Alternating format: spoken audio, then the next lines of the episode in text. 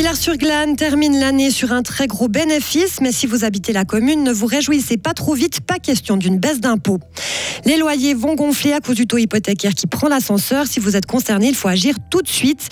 Enfin, venez faire les foins avec nous en fin de journal. On vous emmène sur une botteleuse. Une journée ensoleillée avec 25 degrés. Le risque d'orage sera plus marqué euh, ce week-end, vendredi 2 juin 2023. Bonjour Isabelle Taylor. Bonjour tout le monde. Un bénéfice 20 fois plus élevé qu'attendu. Villars-sur-Glane a bouclé l'année dernière sur un excédent de revenus de près de 6 millions de francs. La commune avait prévu bien moins dans son budget, seulement 280 000 francs de bénéfices. Cette différence s'explique notamment par les impôts des entreprises plus élevés qu'attendu. Le Conseil général de Villars-sur-Glane a accepté hier soir à l'unanimité ces comptes. Olivier Carrel, conseiller communal en charge des finances. C'est une très bonne surprise, mais qui ne nous permet pas de nous reposer sur nos lauriers. On sait que malgré tout, Villars-sur-Glane reste dépendant des personnes morales dont on sait que les bénéfices sont aléatoires. Et surtout, la commune euh, fait face à de nombreux défis prochains en matière d'investissement. Donc, on peut se réjouir aussi euh, d'utiliser ce montant pour les investissements futurs en évitant d'augmenter la dette communale. Bon, avec ce bénéfice inattendu, le taux d'impôt à Villars-Sous-Glane, il est déjà très attractif, à 63,9%. On pourrait encore envisager une baisse d'impôt pour faire un geste pour les citoyens de Villars-Sous-Glane Ce serait une fausse bonne idée parce qu'effectivement, on a face à nous des investissements importants. On a une dette communale qui reste importante. Donc je pense que ce n'est pas le moment de, réduire les revenus de la commune, mais de les utiliser à bon escient pour les investissements futurs. Le Conseil général de Villars-Seglane a aussi accepté hier soir de libérer un crédit pour la création d'une nouvelle crèche dans la commune. Elle verra le jour dans le quartier des Dailles et elle pourra accueillir un peu moins de 40 enfants dès le milieu de l'année prochaine. La police fribourgeoise lance un appel à témoins après un accident à Cormain-Boeuf. Une automobiliste a percuté un enfant de 7 ans qui traversait hier en début de soirée un passage à piétons avec sa trottinette. Il a été blessé, transporté à l'hôpital en ambulance. La voiture était de couleur foncée, conduite par une femme qui a pris la fuite sans se soucier de l'état de santé de l'enfant. Toutes les personnes susceptibles d'avoir des informations sont priées de contacter la police fribourgeoise au 026 305 17 17. Ce n'est pas une très bonne nouvelle pour les locataires. Non, le taux hypothécaire de référence augmente il atteint désormais 1,5% dès aujourd'hui. Et sur cette base, votre bailleur peut justifier une hausse de votre loyer. Mais le mécanisme n'est pas automatique et ces hausses doivent être notifiées aux locataires en bonne et due forme. Vous avez ensuite 30 jours pour vous opposer à la hausse en contactant la commission de conciliation. Pierre Moron, président de l'ASLOC à Fribourg, conseille de le faire sans attendre. Lorsque vous contactez par exemple le bailleur pour demander des explications, si celui-ci tarde à répondre ou estime qu'il faut encore réfléchir ou réunir des éléments et que le délai passe, il n'est plus possible ensuite de contester.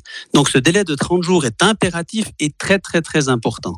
Maintenant, une fois que la lettre est partie à la commission de conciliation pour contester la hausse, il est tout à fait possible de retirer la requête ou de s'entendre avec le bailleur.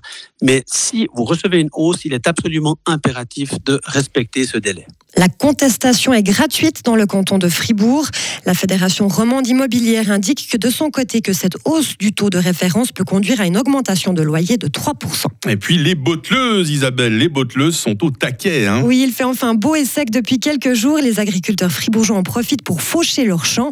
Ils font appel ensuite à l'entreprise Été à Rouillé à Romont, par exemple, pour faire des balles rondes ou carrées. Reportage à bord d'une de ces machines qui fait les bottes de foin. Avant de commencer un champ, on arrive sur la parcelle chez le client. On descend du tracteur, on va déployer notre machine, ça veut dire notre rampe où les balles vont descendre. Après, on remonte sur notre tracteur, on actionne notre prise de force, on met les gaz et puis on peut partir. Ce jeune homme dynamique, c'est Loïc Rouillet. Il a conduit sa première botteleuse à l'âge de 12 ans. Aujourd'hui, muni de sa salopette de travail, il fait des carrés. là, il veut plutôt des balles carrées parce que il veut gagner au niveau place par rapport à, c'est vrai, une ronde qui prend plus de place. Là, à chaque fois qu'il y a le bip, ça veut dire qu'il y a une balle finie Ça attache une balle, exactement, qu'il y a une balle terminée. Ça ne veut pas dire que la balle, elle sort, mais ça veut dire qu'elle est attachée. Alors là, à chaque parcelle, en général, on descend toujours du tracteur. En tout cas, chez nous, on descend toujours du tracteur pour garder la longueur de la boîte, le serrage de la boîte en fonction de comment le fourrage est sec. C'est vrai que ça peut varier beaucoup. Si vous avez du fourrage plus tendre, il se serra mieux que du fourrage plus grossier. Puis là, il est comment Alors là, il est déjà pas mal grossier. Alors, pour commencer, moi, je mesure la boîte pour bien contrôler que l'informatique ne déconne pas. On voit qu'on est à 2 m 10, donc ça c'est parfait. C'est ce qu'on veut à la fin de la boîte. Après maintenant, je regarde la tension des ficelles. Alors, je fais un peu comme ça. Là, puis après je regarde le poids. Ouais, là je vois que ma balle, ma balle je la trouve pas mal lourde. Alors je vais aller desserrer un petit peu dans mon ordinateur. On va en refaire quelques-unes et puis on ira recontrôler pour bien voir si j'ai la bonne valeur, la bonne pression. 36 bottes plus tard. Et puis voilà, je peux quitter la parcelle. Heureusement pour notre journaliste Karine Baumgartner, la cabine de la botteleuse était climatisée. Et pour les employés de l'entreprise était à Rouillé à Romont aussi, ils ont été bottelés chez une vingtaine de clients cette semaine.